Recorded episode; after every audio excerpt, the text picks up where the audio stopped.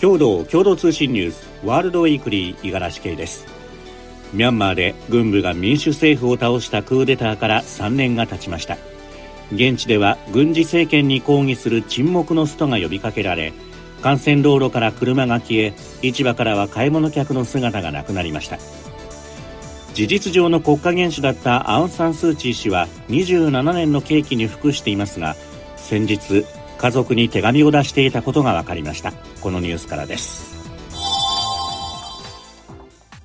刑務所に収監中のアウン・サン・スー・チー氏からの手紙をイギリス在住の次男キム・エアリスさんが1月中旬に受け取ったことが分かりました。アメリカ政府系のラジオ自由アジアが伝えたもので家族に向けて自分は元気だと伝える内容だということです。スー・チー氏の手紙が家族に届くのは2021年2月1日のクーデター後初めてということで、軍が発信を許可したとみられます。スー・チー氏の健康状態が悪化しているとの情報があった去年、エアリスさんは医薬品などを送っていて、手紙はその荷物が無事に届いたことなど家族向けの内容だったということです。アメリカのインターネット通販大手アマゾン .com は先月29日、ロボット掃除機ルンバを手掛けるアイロボットの買収を断念すると発表しました。買収計画はおととし8月に発表していましたが、EU ヨーロッパ委員会が市場競争を制限する恐れがあるとして異議を唱えていました。アマゾンは買収を断念する声明で、不当な規制のハードルは消費者と競争環境の双方を損なうと批判しました。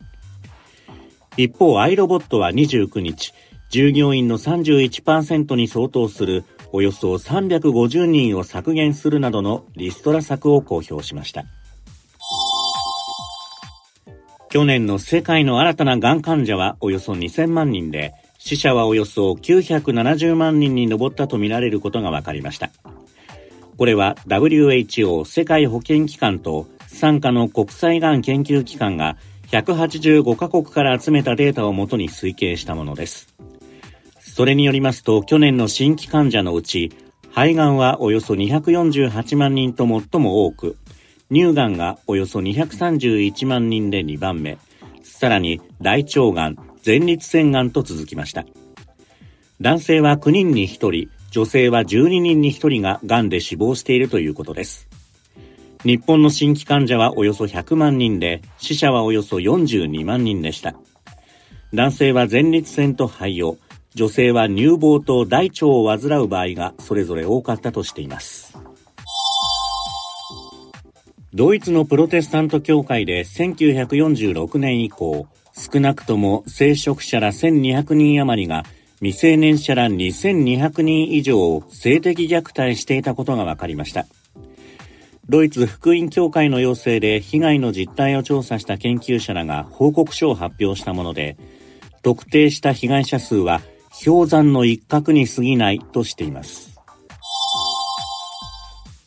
中国上海でコーヒー1杯を6200元、日本円でおよそ12万7000円の価格で提供していたカフェが開業から3ヶ月足らずで閉店しました。